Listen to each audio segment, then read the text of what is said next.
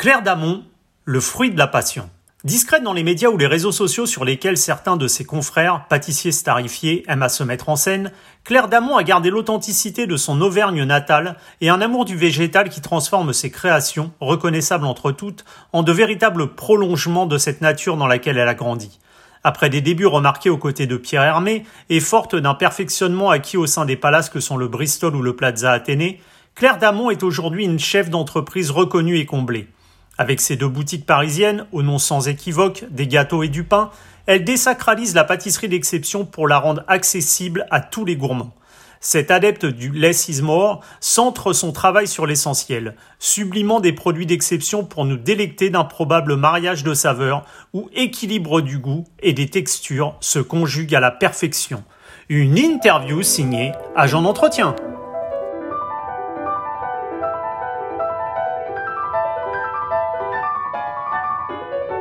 Claire Damon, bonjour.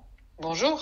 Alors peut-on dire que, votre naissance en, Auvergne a, largement favorisé votre amour pour la nature, le, végétal et, ce respect d'un produit presque sacralisé qu'on retrouve dans, vos créations?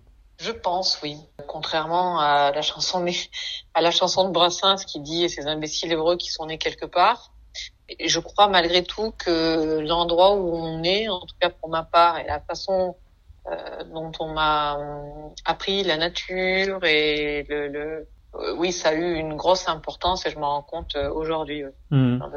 Dans, dans, mon approche de la pâtisserie, dans ma façon de travailler les produits, dans mes convictions que je peux avoir. Ouais, je pense. Je crois que vos parents possèdent, vos arrière-grands-parents, pardon, possédaient une exploitation de polyculture euh, depuis plusieurs générations, et vous vous êtes initié donc à, une cuisine placée sous le signe, on peut le dire, de la, convivialité, du, partage. Que gardez-vous justement de, ces moments où les bergers passaient boire le café, la voisine apportait des cèpes ou des œufs, et en quoi ont-ils été un, justement un élément fondateur dans votre approche de la pâtisserie, peut-être plus largement même une, merveilleuse école de la vie? Parce que euh, j'en garde une certaine euh, nostalgie, même si le terme est un peu, euh, pessimiste. C'est difficile en fait. Mon, arrière-grand-mère euh, faisait tous les jours faisait plaisir aux autres. En fait, la pâtisserie, la cuisine était une offrande. Elle disposait ça sur la table et les gens se restauraient l'esprit et le et le corps et l'estomac euh, autour de ce repas que euh, auquel chacun avait contribué, non pas en le cuisinant, mais en apportant euh, l'aide au jardin, l'aide, enfin voilà. Et donc tout était fait dans le but, non pas dans un but de démonstration, mais dans un but de plaisir et de partage. Donc en fait, ce qui avait vraiment différent et ce qui est capital euh, là-dedans, c'est ce qui motivait le geste. C'était pas se nourrir seulement pour se nourrir, mais il y avait aussi un grand respect du, du produit. Euh, on se bafferait pas, on, mangeait, on se restaurait, on partageait avec l'autre et on discutait autour de la table, qui était la plus grande pièce quasiment de, de la maison, cette cuisine, salle à manger où tout se, où tout se passait. Et je crois que dès l'âge de 8 ans, d'ailleurs, vous, vous, commencez à confectionner alors des, des tartes aux fruits et des, des viennoiseries en pâte à sel. Est-ce qu'on est peut parler justement euh, d'une véritable vocation pour la, la pâtisserie? Je pense, oui. C'est, quelque... Oui, oui, je, je...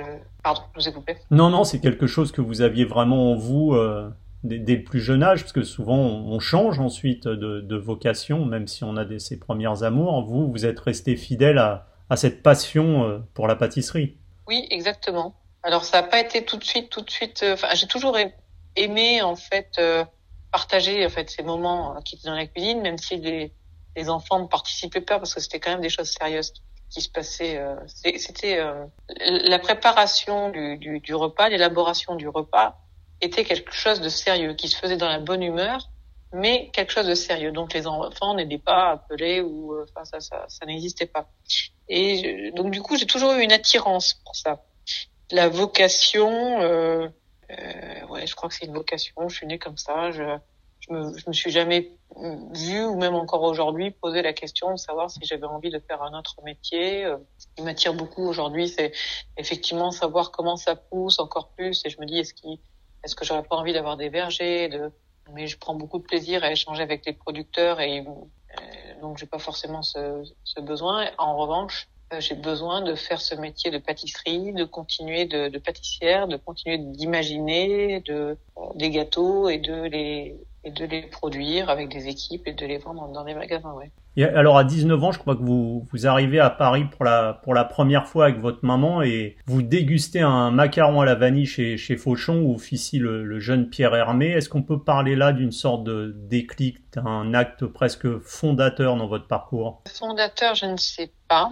En tout cas, c'est à ce moment-là euh, que je comprends que... Alors je pense que j'avais dû le ressentir à d'autres moments avant, mais là je comprends vraiment euh, au moment où je goûte ce macaron à la vanille, euh, que euh, les sensations éprouvées lorsqu'on goûte un produit peuvent être autres que c'est bon, c'est pas bon, j'aime, j'aime pas. Hmm. C'est-à-dire que les sensations sont beaucoup plus étendues, beaucoup plus diverses. J'en avais l'idée, mais pas à ce point-là. Donc c'est à ce moment-là que j'ai compris que on pouvait faire autre chose différemment et que ça s'apprenait peut-être plus à Paris que, chez moi. Et justement, quand on parle de Pierre Hermé, euh, alors je n'ai pas travaillé pour lui, hein, mais il semble euh, guider sans pour autant avoir le, le désir de, de, façonner celles et ceux qui, qui, ont eu la chance justement de travailler à ses côtés. Est-ce que c'est cette liberté qui vous a euh, vous-même permis de, de, trouver là votre propre voie en tant que chef pâtissière? En fait, Pierre Hermé, quand vous travaillez pour lui, c'est pas une école en fait. Euh, vous travaillez pour euh, quelqu'un, donc vous dupliquez des recettes, vous appliquez des gestes, des savoir-faire euh, d'une maison. Il y a des milliers de personnes qui sont passées euh, par les ateliers de Pierre Hermé, avec des parcours tous très différents. En revanche, c'est l'école de l'excellence. Donc on apprend des tours de main, on apprend la patience, on apprend des, des, voilà des gestes, des savoir-faire après en fait on peaufine notre solfège, on peaufine nos gammes. C'est ça en fait. Et alors euh, ensuite, aux côtés de, de Gilles Marshall au Bristol, puis de Christophe euh, Michalak au, Plaza Athénée, vous, vous avez baigné dans une, une hôtellerie de, de, luxe, des palaces qui riment forcément avec des produits d'exception, œufs, lait, marron d'Ardèche, vanille de Tahiti. Est-ce que, puis là, vous veillez aussi à la, à la, saisonnalité des produits. Comment vous sélectionnez justement, on l'a évoqué tout à l'heure, ces, ces, produits que l'on retrouve dans vos pâtisseries et les, les, producteurs avec lesquels vous travaillez? Alors, je ne sais pas si Palace rime avec produits d'exception. En revanche, euh... on l'espère. Mais nous, enfin moi aujourd'hui, comment on source, comment on trouve, c'est ça prend énormément de temps là. Alors parfois j'ai la chance que quelqu'un m'apporte un produit particulier ou que je discute avec un confrère qui me dit tiens euh, un tel fait quelque chose de pas mal, va voir. Euh, ou alors je prends mon bâton de pèlerin et euh, et je cherche. Là aujourd'hui on est en train de chercher du miel, on aimerait faire du miel avec un, un apiculteur, donc je cherche des, des personnes, je les contacte. En règle générale, quand ça se passe en Auvergne, j'envoie mes parents pour aller voir comment ça se passe, un peu l'état d'esprit de la personne, et puis si ça semble coller, euh, euh, on commence à, à discuter.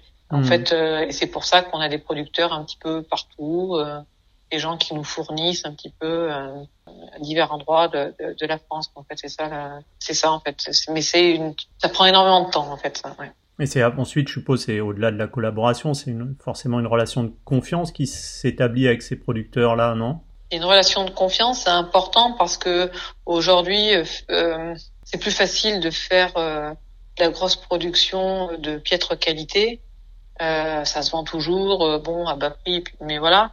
Alors que quelqu'un qui va vraiment travailler d'une jolie façon va avoir des prix plus élevés. C'est vrai que c'est compliqué. Euh, nous, aujourd'hui, dans les amandes, on doit être à peu près à, à 15 euros du kilo. Les fraises, en ce moment, on est à 16 euros du kilo. Les gens s'imaginent souvent que parce qu'on en achète euh, beaucoup, on a des prix euh, très intéressants, faut pas croire, et c'est peut-être pas forcément ce qui est souhaitable. Euh, ce qui est souhaitable, c'est que tout le monde vive de son métier et le pratique avec une certaine forme, oui, d'intégrité. Et effectivement, nous on s'engage sur, avec certains producteurs, on s'engage sur des quantités, on s'engage sur des prix. je marchande pas en fait les prix. J'estime, si j'estime que le prix est juste, bon bah et que la qualité est là, je, je marchande pas. Hmm. J'ai trop vu en fait moi dans on le sait tous, on le voit, mais euh, c'est après c'est dans les actes en fait hein, qu'on peut changer les choses. Mais on voit trop en fait des paysans ou des, des, agriculteurs qui sont coincés parce que et qui sont acculés parce que ben, ils baissent les prix et ils pensent qu'ils vont se, se rattraper en faisant, en produisant plus. Et, c'est après des plus grandes exploitations, c'est des plus grands et à force de grandir, à force de, vouloir euh, gagner plus, en tout cas de perdre moins, je pense que c'est surtout ce qui se passe pour eux, on arrive à faire des choses complètement euh, insensées, hmm. Des fermes de mille vaches, des productions hors sol sur plusieurs dizaines d'hectares. Et c'est quand on fait des choses insensées qu'on nous coupe de nos sens et qu'on fait des choses qui paraissent, après, quand on les dit euh, à froid, sorties d'un contexte, qui sont euh, complètement aberrantes, quoi. Mais donc c'est pour ça que voilà, moi je préfère des, des exploitations à taille euh, humaine, euh, des mm. voilà, avec des choses bien maîtrisées, une jolie façon de faire, pas des usines. On parlait de, de, de l'Auvergne et de votre votre goût pour la nature. Je voulais savoir si vous abordiez justement vos, vos créations, vos gâteaux comme une sorte de, de prolongement de la nature.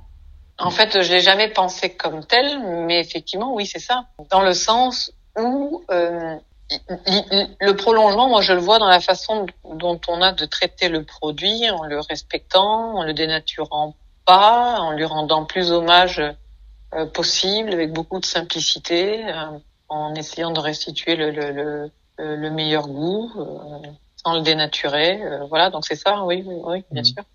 Et alors, j'ai pu lire dans, dans l'une de vos interviews que votre devise était une de vos devises, c'était euh, Less is more. Ce mhm. Less is more, c'est également la, la, marque de fabrique d'un merveilleux regretté guitariste que j'avais l'occasion d'interviewer qui s'appelle Jim Hall, qui a joué entre autres avec Bill Evans ou Ella Fitzgerald.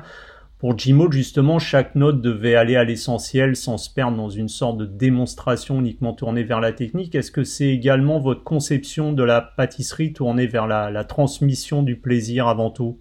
Oui, je pense que ce qui va changer notre, enfin, ce qui change le gâteau et ce qui va changer en fait ce qu'il euh, ce qu'il est, c'est la l'intention avec laquelle euh, on le fait.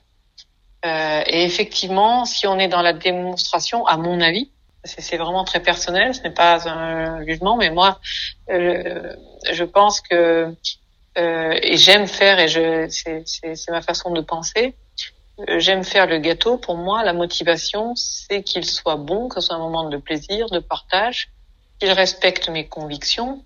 Euh, voilà, je, je cherche pas à démontrer, à prouver ou à être dans le dans le paraître, mais bon, hmm. je, je, voudrais pas paraître, enfin, faire quelque chose de prétentieux ou qui soit porté sur le jugement. Moi, je juge absolument personne, mais disons que je pense que moi, j'aime me concentrer sur le cœur de mon métier, qui est vraiment euh, de faire des gâteaux, euh, bien entendu beaux, mais euh, pour moi la beauté passe vers une certaine forme, voilà, pour aller vers l'essentiel, des choses plus pures, plus euh, l'essentiel pour moi effectivement c'est le, le, goût, la justesse des goûts, les émotions qui passent à travers le gâteau, le plaisir qu'on y prend à le manger, à le partager, à l'offrir.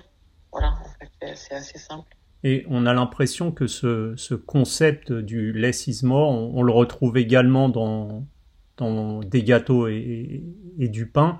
Donc vos, deux boutiques qui semblent vraiment centrées pour le coup sur euh, la qualité plus que sur une quelconque euh, frénésie ou appétence d'ouverture euh, que l'on voit chez certains d'ouvrir le plus de boutiques possible.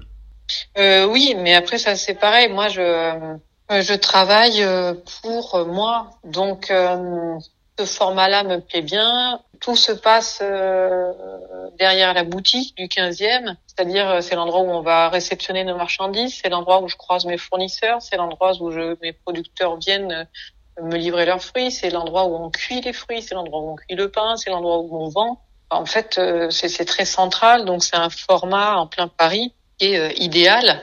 Et c'est comme ça que j'aime pratiquer mon métier. On fait des quantités de produits qui euh, sont pour moi euh, suffisamment importantes pour travailler et intéresser des producteurs de qualité, parce que c'est ça aussi. Je peux pas, si je faisais euh, quatre tartelettes aux fraises, ben, aucun producteur ne me livrerait euh, comme ça hein, sur, sur, Paris. Mais si j'en faisais mille, les producteurs intéressants ne me livreraient pas non plus, parce que c'est hmm. des quantités trop importantes. Donc, aujourd'hui, on a trouvé un bon format qui me plaît bien, qui me permet de, au bout de 20 ans euh, quasiment, de, de vie des gâteaux et du pain, un peu moins quand même, mais bon, en tout cas une quinzaine d'années qui me permet d'avoir une vie personnelle épanouie, de c'est, tout ça, c'est essentiel en fait, et, et, de travailler avec des équipes. Aujourd'hui, les gâteaux du pain, on est une 35 euh, personnes, qui est déjà beaucoup, en tout cas pour moi, et je, en fait, je prends plaisir à travailler comme ça et sur ce, ouais, c'est un format qui me va bien en fait. Hmm. Et alors justement, vos, vos deux boutiques s'appellent donc euh, Claire d'Amont, mais des gâteaux et du pain. Et je voulais savoir si le fait de proposer du pain, est-ce que c'était un peu un, un moyen de, de, désacraliser quelque peu ce gâteau starifié que que l'on retrouve dans la pâtisserie d'exception, tout, tout en centrant sur ce, ce quotidien qui est véhiculé intrinsèquement par le pain? Oui, c'est exactement ça. C'est le, trouve que le pain représente le quotidien dans ce qu'il y a de plus beau. Donc, euh, la boule de pain, les boules de pain de campagne, euh, c'est beau, c'est chargé symboliquement. Et je trouvais que, euh, oui, ça venait un peu casser ce côté euh, un peu précieux hmm. que je n'aime pas toujours dans la pâtisserie. Et justement, on vous voit assez peu dans, les médias, euh, Claire Damon, et puis vous n'êtes pas visiblement du genre à, vous exposer sur les réseaux sociaux en posant sur une plage paradisiaque avec l'un de vos gâteaux ou à la main ou en compagnie d'un people de la jet set. Quel regard vous portez justement sur cette espèce de starification à outrance de, certains pâtissiers qu'on voit effectivement euh, plus se mettre en scène sur les réseaux sociaux que, que leur propre création? Bon, moi, en fait, euh, j'ai pas de, de jugement à, à porter là-dessus. Mais ça vous correspond pas, c'est pas vous. Moi, ça me correspond pas. Après, euh, voilà, je pense qu'aujourd'hui, quand on veut pratiquer son métier d'une jolie façon, en se concentrant sur l'essentiel de nos savoir-faire, de nos gestes, la transmission à notre personnel, la transmission euh, euh, à nos clients, l'échange avec euh, nos fournisseurs. Je pense qu'il est possible de faire son métier de cette façon-là. Hmm. Et je pense que les réseaux sociaux, même s'ils ont beaucoup de vent en poupe, je pense que c'est assez chronophage. et je, je sais pas. Je j'ai mon idée, mais après ça regarde que moi. Hmm. Mais bien sûr. Voilà, effectivement, ouais, ça. Je pratique pas le, ce, mon métier de cette façon-là. Hmm. Après, il y a de la place pour tout le monde. Quoi. Alors en gastronomie comme en, comme en pâtisserie, on parle beaucoup de, de l'équilibre. Je voulais savoir si justement l'équilibre euh, du goût comme des textures, est-ce que c'était un élément essentiel sur lequel vous focalisiez euh, pour toutes vos, vos créations? Oui, mais l'équilibre c'est subjectif. Donc. Euh... Oui, mais votre propre subjectivité, chaque création doit répondre à votre propre subjectivité. Donc, oui, est-ce que c'est ce que vous vous cherchez? L'équilibre, en fait, il, peut être, il est différent aussi dans chaque gâteau. Ça dépend. Euh, on va chercher la balance juste pour euh, faire jouer les contrastes, les textures, l'acidité, le dur, le mou. Euh, l'équilibre, il va bien entendu, ouais, pour atteindre ce qu'on souhaite, ouais. Et, et, comme est justement une, nouvelle création, est-ce que est-ce que c'est le fruit d'une longue maturation et la résultante de, nombreux essais, ou est-ce que vous êtes plutôt euh, instinctive, guidée par euh, par exemple la qualité intrinsèque d'un produit qui va vous inspirer? Les deux, enfin même les trois. Euh, c'est-à-dire que on peut avoir un produit sublime qui va euh, que je vais trouver ou sur lequel je vais tomber à un moment donné ou à un autre et qui euh, va euh, sur lequel on, va travailler quasiment en, en, déclinant sa oui voilà en déclinant sa, sa, sa, texture ou en déclinant ses goûts de, de, de plein de façons. Ça peut être autre chose. Ça peut être comme un morceau de musique une enfin c'est plein d'éléments en fait qu'on garde en tête des émotions des sensations et qui au bout d'un moment assemblés l'un à l'autre euh, viennent euh, permettre de d'élaborer des, des, des, gâteaux. Oui. Il, y a mhm. plein, il y a plein de choses. En fait, c'est la vie hein, qui est très inspirante pour ça. Et, la source d'inspiration elle-même, je voulais savoir si justement elle pouvait provenir d'un d'un autre sens que simplement le goût. Est-ce que parfois vous pouvez être inspiré, je sais pas moi, d'une balade en campagne, d'une odeur, d'une musique, d'un tableau, de de quelque chose autre que le goût qui va vous inspirer pour une création? Pour ma part, oui, beaucoup. Plus le visuel, plus, euh, plus le, le, un peu tout, tout, Parce qu'en fin de compte, il faut, enfin pour moi, il va falloir, il va falloir surtout du, il va falloir, oui, peut-être à un moment donné le visuel ou une phrase qui va bien balancer quelque chose, mais c'est souvent accompagné d'un morceau de musique. Enfin, il faut que toutes les planètes s'alignent et puis ça, ça, ça, ça, peut donner quelque chose d'intéressant. Mais ça, c'est, oui, c'est très, c'est très, euh, ça peut être très divers, ouais. Mm. Mais c'est, c'est pas forcément. Euh, je, me dis pas, tiens, il faut que j'imagine euh, un gâteau à la fraise. Comme ça, ça marche pas. Enfin, les, moi, le, le, le, la, la, pire des choses, la pire période pour moi, c'est euh, les fêtes de fin d'année où on doit créer sur, enfin, on doit imaginer des produits sur un format imposé, sur euh, un moule goûts imposés, euh, voilà. Hmm. Ça c'est euh, ça c'est assez compliqué. Vous, ça doit être avant tout la liberté, je suppose. Oui, c'est ça. Alors après, la création, pour qu'elle soit bien, pour qu'elle soit réussie, il faut toujours un cadre. Non, c'est plus compliqué. Hmm. Mais euh, malgré tout, euh, euh, oui, c'est vrai que le, la liberté, c'est quand même très important et c'est aussi pour ça que j'ai choisi de, de m'installer pour, pour pouvoir en bénéficier. Quoi. Et est-ce que vous pouvez nous parler justement de cette recyclerie que vous avez mise en place par rapport à, à, des gâteaux et du pain? Oui, alors on a fait pas mal de choses de ce côté-là. On essaie toujours de tomber le plus juste possible le soir, c'est-à-dire de ne pas avoir des gâteaux euh, sur les bras à jeter ou à donner au personnel ou autre. Et on a, euh, on a trouvé cette solution, surtout pour le que je trouve très intéressante pour certains gâteaux et pour le pain, parce que nous, nos pains de campagne se conservent euh, très longtemps. Moi, mmh. quand je prends une boule de campagne, je garde une semaine sans difficulté.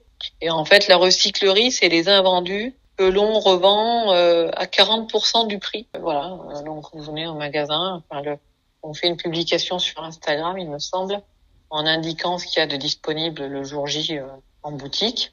Et puis vous venez chercher votre sac de pain, vous venez chercher vos gâteaux à 40% de la valeur, ça évite de les jeter. Et le, le reste des invendus et euh, donner à une association euh, caritative. Et c'est aussi le moyen, je suppose, de permettre à des gens qui n'auraient pas forcément pour le coup les moyens de s'offrir euh, un gâteau au prix que vous pratiquez. À... Donc c'est pour vous aussi ouvrir la, on va dire la pâtisserie d'exception à, à, à d'autres personnes? Oui, bien sûr. C'est-à-dire que notamment pour le pain qui est quotidien, mmh. euh, bah, peut-être que c'est pas tous les jours enfin, possible pour certaines personnes d'acheter du pain pour une famille pour 5, 6 euros, même si euh, on peut en débattre hein, là-dessus quand on voit le prix de certains abonnements euh, de télé ou autres, ou le prix des cigarettes, ou le prix de tout un tas de choses. J'ai pas de jugement, mais disons que la nourriture nous quand même nous constitue. Je pense que c'est important de de mettre un petit peu d'argent dedans quand c'est justifié et quand l'artisan est capable de justifier ses tarifs, c'est c'est bien de le de le faire. Mais effectivement, oui, ça permet à une famille, euh, par exemple des familles nombreuses, de venir chercher leur peine de pain.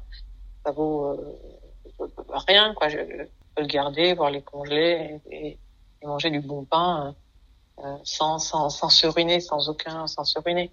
Après, pour la pâtisserie, c'est pareil. Et même si je pense qu'une pâtisserie à 6 euros, une pâtisserie individuelle, c'est vrai que on peut considérer comme ça dans un premier temps que c'est cher, mais chez nous, il y a quasiment pas de machine, tout est fait par la, à la main, façonné à la main par du personnel qualifié dans des ateliers qui sont euh, parfaitement entretenus et avec des matières premières euh, euh, de très belle qualité, des produits, des fruits français. tout ça, en fait, bah, ça a un coût, voilà, hmm. un coût.